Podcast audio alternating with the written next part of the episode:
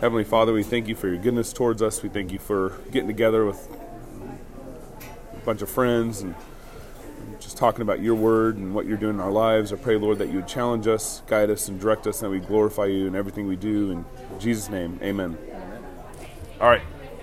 So this uh, this topic, um, the first topic we're going to get to is why the Bible.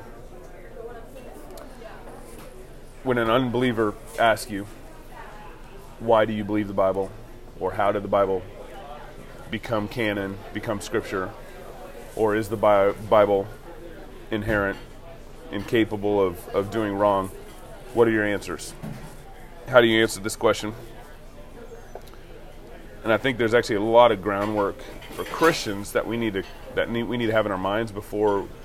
Um, uh, before oftentimes we kind of give a more surfacey answer to this question. So I want to kind of get, I think, kind of behind the scenes on this issue. Why the Bible?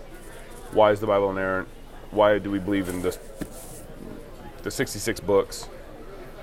So I think the most important verse or phrase in Scripture that we all uh, that we should anchor everything on is "In the beginning, God." As the most important verse phrase in Scripture. In the beginning, God. We're not we're not a man-centered world. We're a God-centered world. Man did not create heaven and earth, God did. If we don't start with God in this discussion, particularly why the Bible, we don't start with God in this discussion, but instead begin our human begin with our own human reasoning. So oftentimes when we answer this question, we start with what I see or how I view the scriptures. Um, instead, we need to begin with how God views us.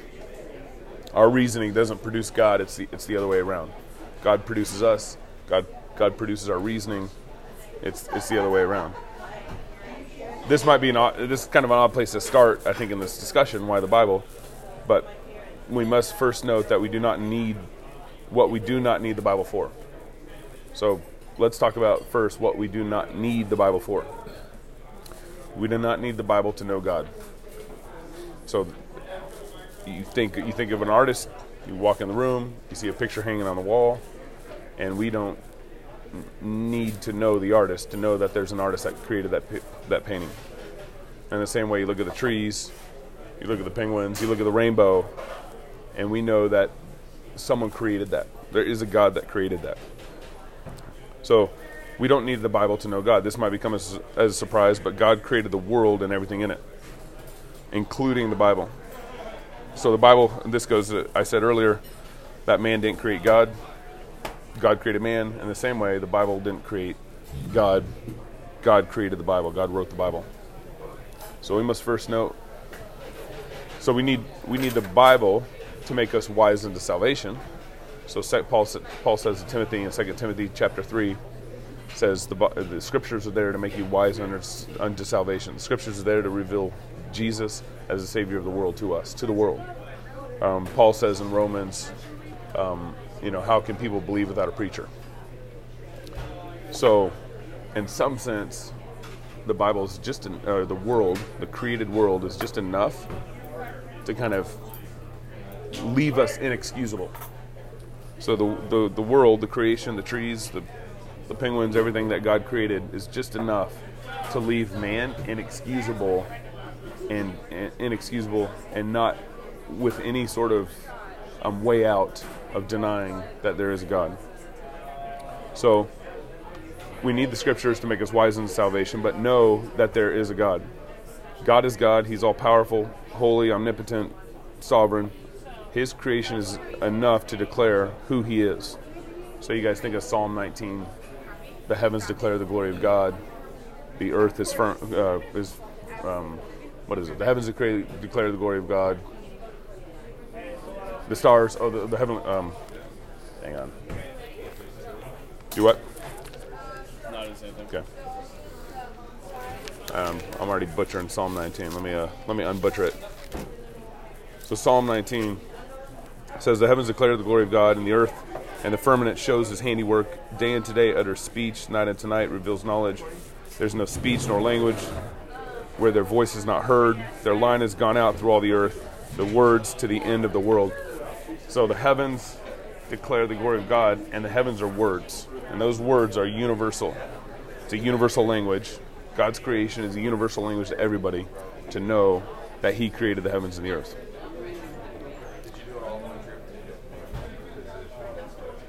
Creation requires us to believe that God created heaven and earth.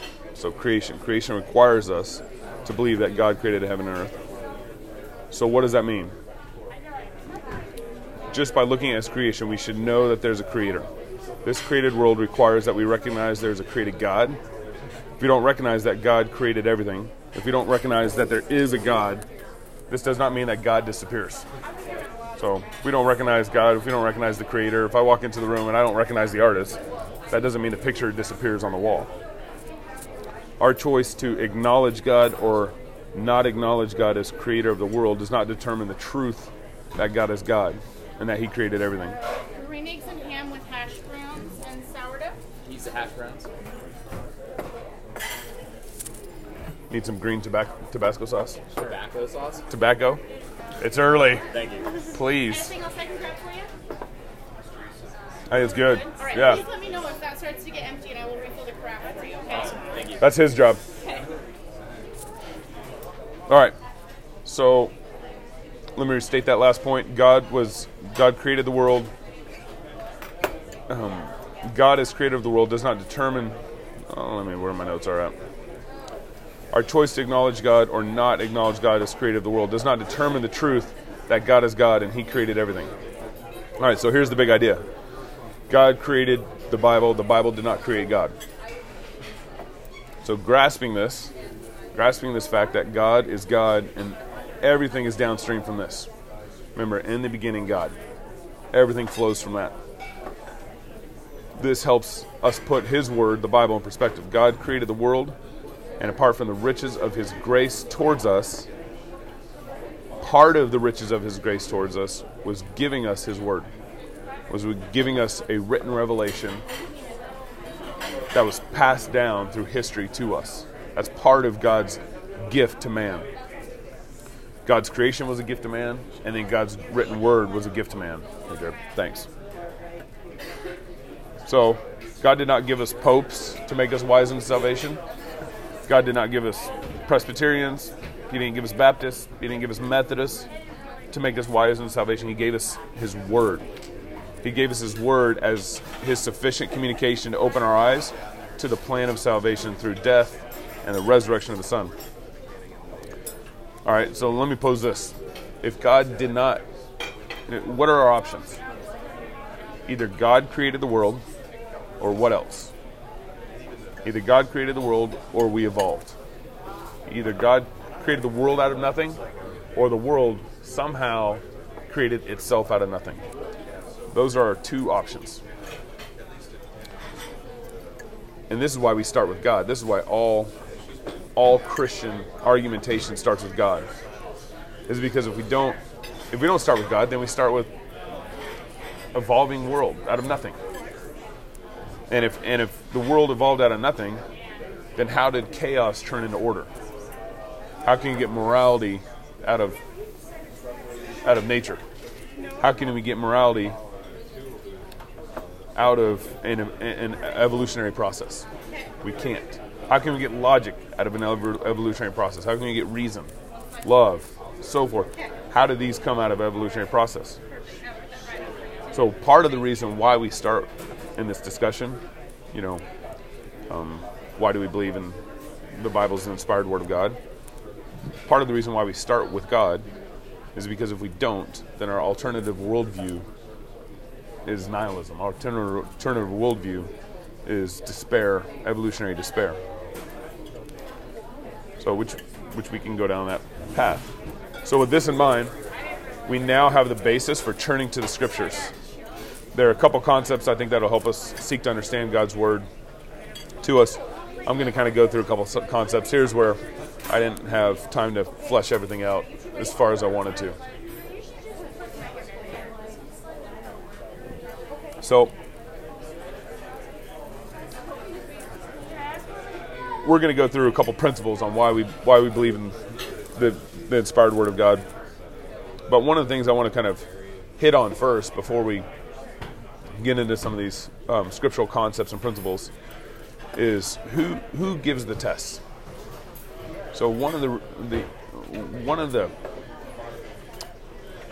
um, discussion points that come up in this conversation is is we want to test the Bible. We want to give God the test. But who who gives the test? God tests us. God gives us the test. The teacher gives the test. We don't give the test to the teacher. Okay? And so I bring that point up because we should defer to the scriptures and what that test should look like and not write that test ourselves. Does that, does that kind of make sense? We aren't we aren't trying to I'm not writing the standard for what constitutes the scriptures. God's writing the standard for what constitutes the scriptures.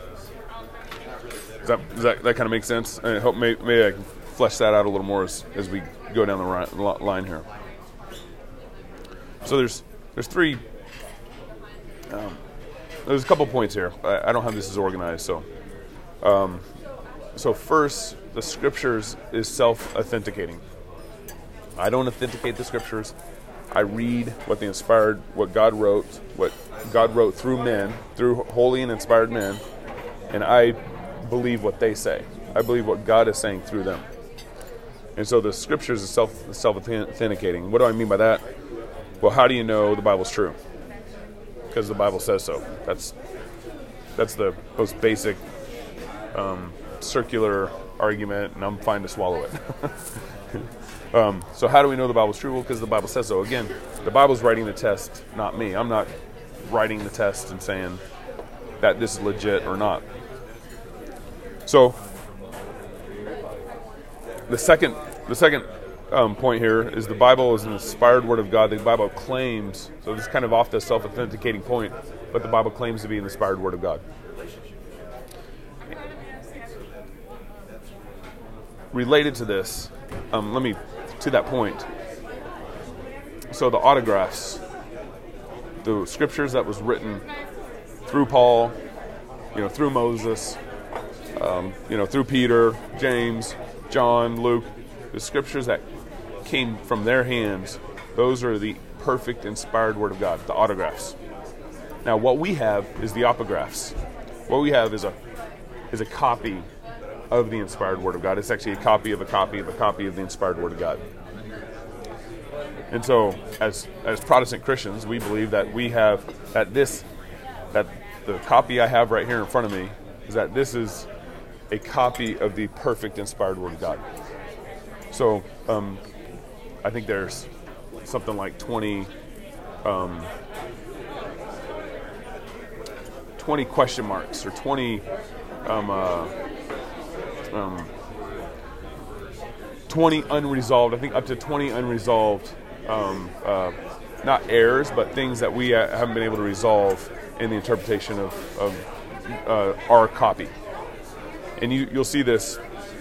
We actually, one of the reasons why we why the copies are actually so accurate, what we have here so accurate, is there's over 5,000 Greek manuscripts, um, over 19,000 manuscripts in various languages that date back to first century Christ. Um, and so we can actually compare all these all these 19 basically 26,000 copies 26,000 scriptures and see how close they are with one another. So all the copies combined I mean we had like I think there's only like 10 copies of Herodotus or something like that. Um, Homer I think there's like maybe 3 to 600 copies of Homer. Um, uh, it's been a long time since I revisited that but we have 26,000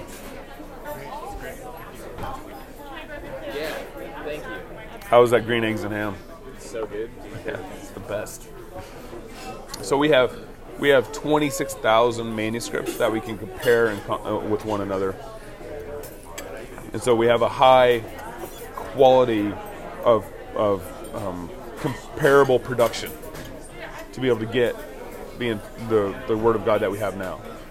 So we believe that this contains the inspired Word of God. So the apographs, we believe that this contains the inspired Word of God. Um, but I would also add to this, if we found a letter that Jesus wrote to his disciples, do you think we'd include that in the scriptures? I'd have, I'd have no, I'd have no problem. Knew, yeah. Yeah, you know, right? then it, it wasn't like St. Thomas Gospel fake stuff, right? Um, but then again, we'd still be testing Scripture with Scripture. There, we, it, it God doesn't contradict.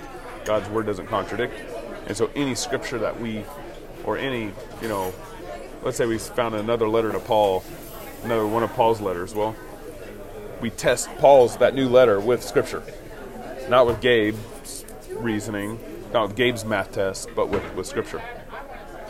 All right, so I'm gonna I'm gonna stop there, um, so we can uh, I think open it up for more discussion.